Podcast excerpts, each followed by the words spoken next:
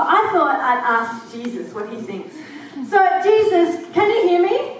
So, I've been reading John's Gospel and I love it. Like, I love the Gospel. I love how, how simple and clear it is. I mean, I know that John 3.16 is really familiar, but it's just so clear and simple. God loves the world. It's brilliant.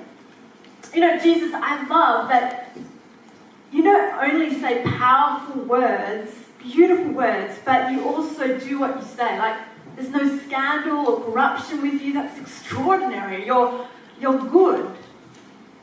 Um, anyway, so I've been reading John's Gospel and um, we're trying to unpack it tonight. I don't always understand what you're saying. Sometimes I mean brilliant, but sometimes you say really cryptic things. Like, look, look how you start with poor Nicodemus. You say, Very truly I tell you, no one can see the kingdom of God unless they are born again. I mean, I'm Nicodemus. What? What is that? What sort of opening line is that to Nicodemus? Like, why would you say that to him? He's an important person, a nice person. When did he come visit you? Um, in, in, in the night time. Okay, so I know maybe he's a bit scared. He doesn't want to ruffle the feathers of his important mates, but I think he really is wanting to seek you and you start talking about the kingdom. And I, I know Nicodemus would have gotten what you're talking about, but if I was trying to explain it to people, kingdom is a kind of old fashioned term. Like, do, do you mind if I update it? Like, kingdom is a hard word for people to understand today. I don't know if you've been watching the news in Australia, but like we get rid of our prime ministers every few years. We don't really like authority. Is there another way that I can update it? Any ideas? Ask them. Ask them what? If they think this is strange, watching me have a conversation with you, okay. Is it, is it strange watching me have a conversation with Jesus? A little bit. Okay, well, good. I want you to feel strange because it's always good to feel strange when listening to sermons. Um, prayer is odd. So often when I come to preach, I will spend the week uh, in my office, and often I will pray. I'll talk to Jesus. Now, most people don't see that because the door is shut, but that's what I'm doing. But I, I realise that often we do these things and they're kind of hidden, so nobody sees because it's odd. So when you believe in God and you begin to act on that belief, like strange things start to happen. Now, hopefully, if you've been at church this year, you would have heard us talk about prayer meetings. But if you've never been to a prayer meeting, let me warn you, it is, it is strange going to a prayer meeting. Because if you go, there's a group of people sitting around in a circle, I don't know why, but we sit around in a circle, and everyone closes their eyes, and people are speaking out loud, you've got to work out when to speak. But we're not speaking to one another, we're speaking to someone nobody can see. Like, isn't that a bit strange? It is. I think that's why a lot of people don't go to it. Because like, oh, that's strange. When do I know when to speak? And who am I speaking to? And other people are listening, but I know I'm meant to be talking to God. Like, prayer is a strange thing. And I think a lot of us instinctively know that, and so we tend to keep prayer quiet. We're kind of like Nicodemus, like sneaking away to talk to Jesus where nobody will see. That's how we treat prayer. Like maybe we pray to falling asleep in our rooms at night when no one can see us. I mean, prayer is so good. You can even pray in your mind. Like, you could be praying right now, and I have no idea. Like, that's how secretive we can be about prayer. Um, you can do it, and nobody can know that you are praying. I don't know where you spend most of your weeks, but for a lot of people, talking about Jesus or saying, yeah, I've been hanging out with Jesus this week, like, it's a bit strange. And also, Jesus isn't very popular or cool, so we tend to be a little bit like a Nicodemus keep it a little bit quiet, a little bit hidden. And we're kind of encouraged to, aren't we? Like, keep your beliefs private. So I was thinking about this and I was thinking, well, why is it that some people pray and other people don't? Have you ever wondered that? Why do some people pray and other people don't pray? And uh, of course, linked into this question is why do some people believe in God and other people don't? I don't, don't know if you've ever thought about it, but I like asking questions. So this is the question I want to try and answer a little bit tonight. Now, this is a huge question actually. There's a lot of ways you can answer it. So I'm only addressing one way of answering it, and I think it's a question that underpins the conversation that Jesus is having with Nicodemus. And it's a really important question to kind of wonder, like, why is it, is it just, do I just believe because of my family or my culture? Uh, that's what a lot of people might say, or is there something else going on? So the conversation begins with Jesus with this weird opening line when he says, Very truly I tell you, no one can see the kingdom of God unless they are born again. So Jesus begins by talking about the kingdom.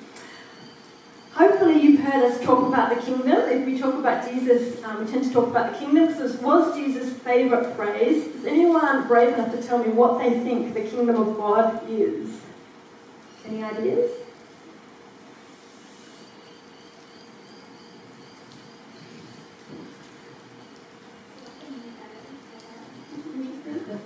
Yeah, yeah, that's in it. Well, luckily I have prepared an answer for you. Okay, definition is to say it's where God rules. Kingdom of God, where God rules. Remember that? So what is the kingdom of God? Where God rules.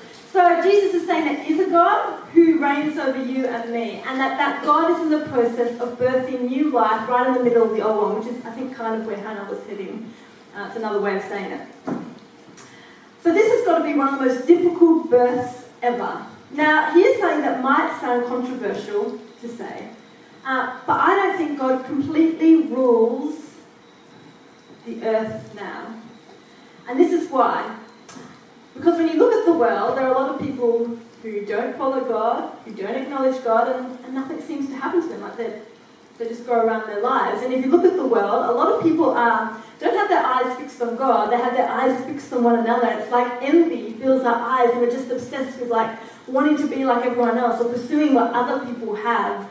And our ears are so full of so much lies and gossip, and it's so hard to discern what is true. And so many of us have brokenness inside us, we have broken relationships, we have uh, shame and guilt often rotting away in us, and terrible, tragic things happen in the world every day. You know, when people do talk about the kingdom of God, they say the kingdom of God is full of justice and it's full of truth and goodness and love and peace. And we look at the world, that's not the world we live in. So is it fair to say that God doesn't rule completely? Like if God's rule is supposed to be full of love, justice, peace, that's not currently what we have, right?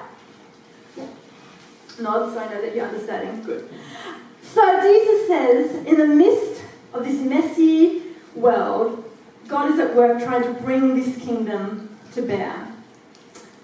He does so because God loves this world, but it can be hard for us to see sometimes. Uh, so once I was sitting by a lake and it was a grey day, and there was like layer upon layer of clouds. All the hues of grey seemed to be reflected in the water. There was pelicans and black swans on the lake, and um, there was insects dancing around me, and a toddler was kind of playing in the sand, like in the shallows, with a stick, and I could hear music on the breeze. What would you have seen if you were looking at me? I was actually praying, and at that moment, I felt like God was really close. I was super aware that God was present, that God, God's Spirit was hovering on the waters, that God was dancing with the insects, that God was playing with the toddler. You know, for most of history, and in fact in Nicodemus' day, this is the world that they lived in. Like they just assumed that there was gods or spirits everywhere. They were acutely aware of the transcendent. And sometimes that was scary. Sometimes it felt like there were these uncontrollable forces at work in your life and you're trying to appease them or navigate your way through it. Sometimes it was amazing. Like you could see the sun part through the clouds and go, oh, that, that's heaven. That's a glimpse of heaven. Or you could hear music on the wind and you think, maybe, maybe it's angels I can hear sing. Like the world was enchanted. We live in a very different world now, and often the story that we're told, it's a story you might have heard, is that yes, once upon a time, human beings believed in the supernatural. Uh, they were superstitious, they were religious, but as humanity has evolved and used our reason, we've been able to put away those childish things and come to know that there is no spiritual dimension to life. Have you ever heard any of that, that story? So for a lot of people, what they would see is just me sitting by the lake, and then they'd say, that's it. It's just you by the lake alone in that physical environment. Um, it's kind of like you've drained all the supernatural out of the world, and that's all there is. But interestingly, like this is a story that's quite strong in our culture today, but interestingly, Jesus says something kind of speaks into this, even though it was obviously a few thousand years ago. He says this. Did you hear what he said? Very truly I tell you, No one can see the kingdom of God unless they are born again. Jesus assumes that not everyone can see God. That not everyone can see God. Seeing God is not a straightforward thing. Now, this was probably quite shocking to Nicodemus, maybe less so for us, because Nicodemus assumed he could see God. He was a Jew, he was one of God's chosen people, he was a Pharisee, a respected religious leader. Like, if anybody should have been able to see God, it should be Nicodemus. And here Jesus is saying, mm, it's not enough. You need to be born again. And for us, who live in a materialistic culture where we are told again and again, all that you see is all that there is, we can begin to doubt and we begin to think, well, maybe, maybe they're right. Maybe there is no God. And maybe can try and respond, God, yeah. And you're not sure what you hear back. Maybe you see insects dancing in the breeze, music on the wind, waves lapping ashore, a toddler playing. You think, maybe, maybe there's a glimpse of God, but I'm not sure. A lot of great philosophers in the early part of the 20th century predicted that religion would come to an end by the end of the 20th century. Like we're on this trajectory, we're evolving, and we're gonna like religion was gonna die, God was dead. And was frustratingly for uh, some of the new atheists today, that hasn't happened. Religion hasn't died. Like, why? This is not the plan. We're supposed to die, and yet people still believe. Even in our culture, it's almost like we're a little bit haunted by God. We can't quite let go of yearning for a spiritual dimension to life. So we might look in different places, like a lot of people are fascinated with the paranormal and ghost stories. Halloween's coming up, a lot of people want to participate in that.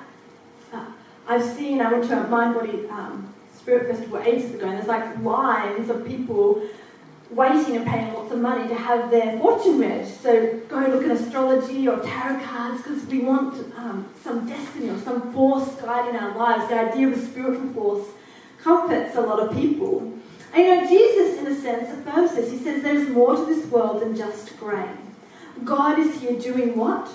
Labouring to bring new life into our old lives, helping us to see, because we can't naturally see God by ourselves. This has got to be one of the hardest decisions that God has made. Like, the easy thing would have been like when creation started turning away, would just be to abort creation and start again. But instead, God chooses to bring new life right in the middle of this old life. He decides to bring transformation. Why? Because God loves this world and God is doing all that God can to seek and save as many as possible. And Jesus says, Look, if you listen, the wind is blowing, the Spirit is on the move, things are changing. And so, for those uh, of us, or maybe our friends, for those that you know that long for goodness and justice and love to reign, I think that's God at work in them. And we want to affirm that that's a glimpse that God is at work. For those of us who've glimpsed the divine and want to know more, Jesus says, that's good. That's a good start, but it's not enough. There are some people in our culture who like say there's nothing there and that's it. Um, but there's also a lot of people in our culture who say there is a spiritual dimension, but they don't need any help. They don't need the Bible to tell them what's true. They don't need the church. They don't need any external religious authority. All they need is maybe yoga and themselves, and they can become self-realized. They can find God. Have you have you met people or heard that? It's really popular. Like do it yourself, figure it out for yourself. Jesus says, well, it's good, it's good that you acknowledge that it's a supernatural element to life, but it's not enough. You can't do this by yourself. All you might get is a glimpse of the divine. But if you want to really see God, you need something more. Now, Nicodemus, I think, sees a glimpse in Jesus. And that's why he goes. He approaches Jesus and he says, You could not do the things you're doing unless God is at work in you. And Jesus is like, Yeah, that's true. But if you want to see more than just a glimpse, you need to be born again. Or in the Greek, the word again can also mean above, born above. I think both meanings are true in this context. But Nicodemus interprets it as again, and he gives a really modern, materialistic response here. Verse 4. How can someone be born when they are old? Nicodemus asked. Surely they cannot enter a second time into their mother's womb to be born. So I have had no experience when it comes to giving birth. I haven't given birth. And I try to avoid it as much as possible. Like, I don't want to hear stories about what it's like to give birth. So when I go to visit people, so I did visit my sister recently, like, I just try to focus on the baby. So it was an hour after the baby had been born. I'm like, just focus on the baby, cute baby. And I try to ignore any blood-stained sheets I might see hidden around. I don't think Nicodemus has had much experience with what happens in childbirth either, because this is a really unpleasant image. Like, childbirth is unpleasant enough, but he has this gross image. Now he's like, oh, how do you put someone back in the womb and come back out? Like, don't think about it too long. It, it's not pleasant. Materialists, at their extreme, don't get metaphors, don't get how the imagination works, don't get music. Like, they take things too literally. They're like, oh, that's, cool. Of course you cannot be born again. Um, this is a metaphor, and metaphors are used uh, to evoke something. They're used to describe something that's real but is unseen. That's the job of a metaphor. So Jesus is saying, no, not literally. You have to be born physically again. But something radical needs to change in your life. And the best way to describe it is like childbirth. You can't come as you are. Now, we might get offended at that and like, you saying I'm not good enough? You're saying, I can't find God. That's not fair. But Jesus is saying, this is the reality. You have old eyes, you have old ears, you're too immersed in this world, too affected by sin. You can't come as you are and really know God. But before you despair, he keeps going on. Verse 5. Very truly I tell you, no one can enter the kingdom of God unless they are born of water and the Spirit.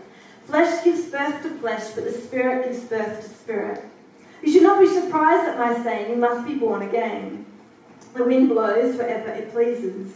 You hear its sound, but you cannot tell where it comes from or where it is going. So it is with everyone born of the Spirit. Again, I'm thankful that I don't actually remember being born. Uh, isn't that a good thing? Praise God. And I don't remember being a baby. Probably the person that most remembers this is my mother. Like, she's the one that had to do all the hard work. This is what Jesus is saying. The good news is, is that's not all up to us. It is God who labours. And we are invited not just to see God. Here, Jesus is saying we can enter the kingdom. We can be part of God's family. How? By being born of water and the Spirit. So, what does water and the Spirit mean? Well, Christians automatically think of baptism. Like, is that what, I don't know, that's what you thought? Like, baptism is a really powerful symbol that fits in well with what Jesus is saying here. Um, so it's cool, but probably not exactly what Jesus was saying to Nicodemus, because I don't think Nicodemus would understand it. Although, poor Christians, because we do like debating stuff, we just get fixated on fighting. So, so people go, oh, it's about baptism. And they go, well, what type of baptism? Is it sprinkled by water or is it full immersion? And so we have this big debate and kind of miss Jesus' point. The other common interpretation is it means Jesus is saying you have to be physically born and then um, have a spiritual rebirth, which again makes a lot of sense. Um, but I think the clue here is that Jesus expects Nicodemus to understand what he's saying. Who is Nicodemus? He's a Pharisee. So he's someone who really knows the Old Testament. So I think Jesus is referring to things in the Old Testament. And for those of us who know our Old Testament, like all of you here, you know that spirit and water go together a lot in the Old Testament. So think of Genesis. In the beginning, the Spirit hovered over the waters, just as God was birthing creation. God is the one who creates and sustains life. And when we sinned, one of the consequences was that death entered the world and we became separated from the everlasting God, the one who gives life. And yet God loves this world. In Isaiah, Isaiah speaks about a time coming when God will pour water onto a barren land, and God will pour His Spirit onto a barren people, and new life will come. And a lot of Jewish rituals, they would use water in a lot of cleansing rituals as a way of acknowledging that they didn't live under God's kingdom, that they needed to be cleansed. Ezekiel speaks about God coming and sprinkling water onto people's hearts, and then pouring out His Spirit and giving them hearts of flesh instead of hearts of stone. Perhaps most shockingly, the image, even more shocking than a, an adult needing to be reborn, is God giving birth in Isaiah 42 14. For a long time I've kept silent. I've been quiet and held myself back. But now, like a woman in childbirth, I cry out, I gasp and pant. I don't know any of us, maybe some, have given birth, but if you have given birth, it's a really, it's a taste of what God is doing. Like giving birth to new life is powerful stuff, and that is what God is doing. Now, often we picture God being like a father, but here God is pictured being like a mother, struggling to bring new life. And it's a struggle because God is trying to bring new life in the midst of our old lives. Like full on transformation is needed. We need to be cleansed and renewed. We need to be born again in order to be able to see. Now, in the ancient world, not only was childbirth painful and messy, but it was also dangerous and mysterious. And so often, childbirth was associated quite strongly with death because either the mother or the child often would die. Jesus uses this metaphor to try and describe what God is doing. God is ushering in something new new age, a new life to come, the kingdom, right in the middle of a dangerous and death filled world. How does that work? Well, then we come to our classic famous line, John 3:16. For God so loved the world that he gave his one and only Son, that whoever believes in him shall not perish but have eternal life. God brings life through Jesus, and not just life that lasts for a few years, but everlasting life. And then through the Spirit, we have access to Jesus' life. So it's kind of like Jesus' life flows into us. Now, at this point, Nicodemus is feeling overwhelmed. This is a very heavy conversation. You might be feeling that too. And he says, like, how can this be in verse 9? Poor Nicodemus does not grasp what Jesus is saying. And I, fact, I think Jesus has made it a little bit hard. Like, I don't think it was possible for Nicodemus to really grasp what Jesus was saying at that point. But we are told that Nicodemus does appear later in the gospel, like he's there at the crucifixion. So he does keep watching Jesus. He's like, what, what is this person on about? And I don't think it's until he's actually standing at the cross, seeing Jesus being lifted up, that he begins to remember this conversation and realize that necessary for spiritual birth and eternal life is Jesus' death on the cross and resurrection. That is where new life is found. That is where the kingdom of God kind of breaks in as Jesus is being lifted up on the cross. There at the cross, sin is dealt with. There at the cross, we recognize our helplessness, our inability to see. And there at the cross, and you remember uh, the connection between childbirth, often associated with death. There at the cross, Jesus dies in order for new life to come. Just before Jesus died, uh, he said to his disciples, once more, he used the image of childbirth to describe what he was about to do. John 16 21. A woman giving birth to a child has pain because her time has come. But when the ba- her baby is born, she forgets the anguish because of her joy that a child is born into the world. So Jesus says there is pain in the cross. But Jesus willingly undergoes that so that he might have the joy of seeing people become children of God.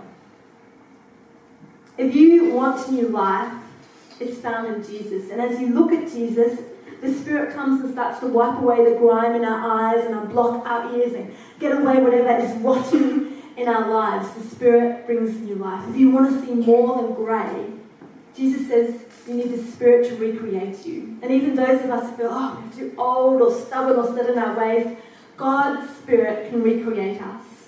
And when that happens, we become spiritual people. And it's like I wish I wish I could remember this as a baby. like opening your eyes for the first time as a baby. Like how amazing must it have been? Like this whole new world opens up to you. I think that's what happens when you have been spiritually reborn to you. Open up your eyes like, wow, that is a spiritual dimension to life. And suddenly heaven is visible and open to you. And suddenly it's the most natural thing in the world to have a chat with Jesus. It's not odd at all. Of course Jesus is present.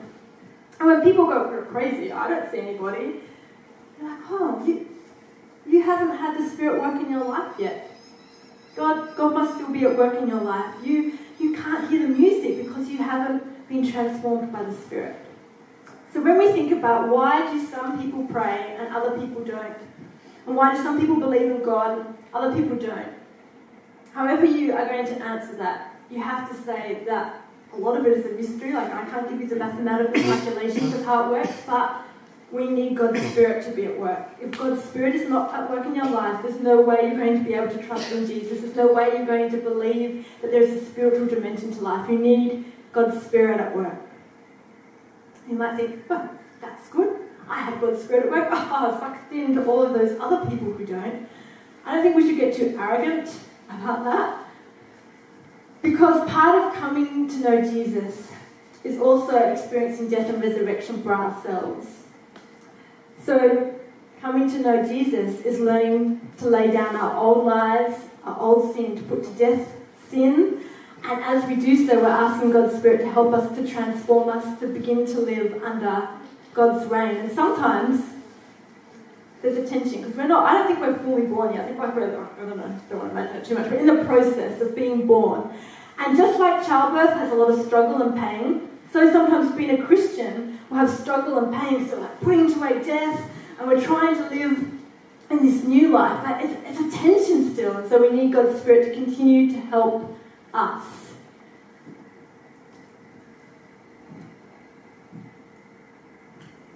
So we keep praying.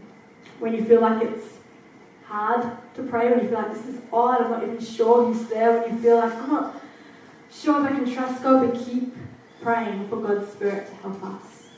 Recognizing that we live in this tension between the old creation and the new creation, and we're somewhere in the middle of it.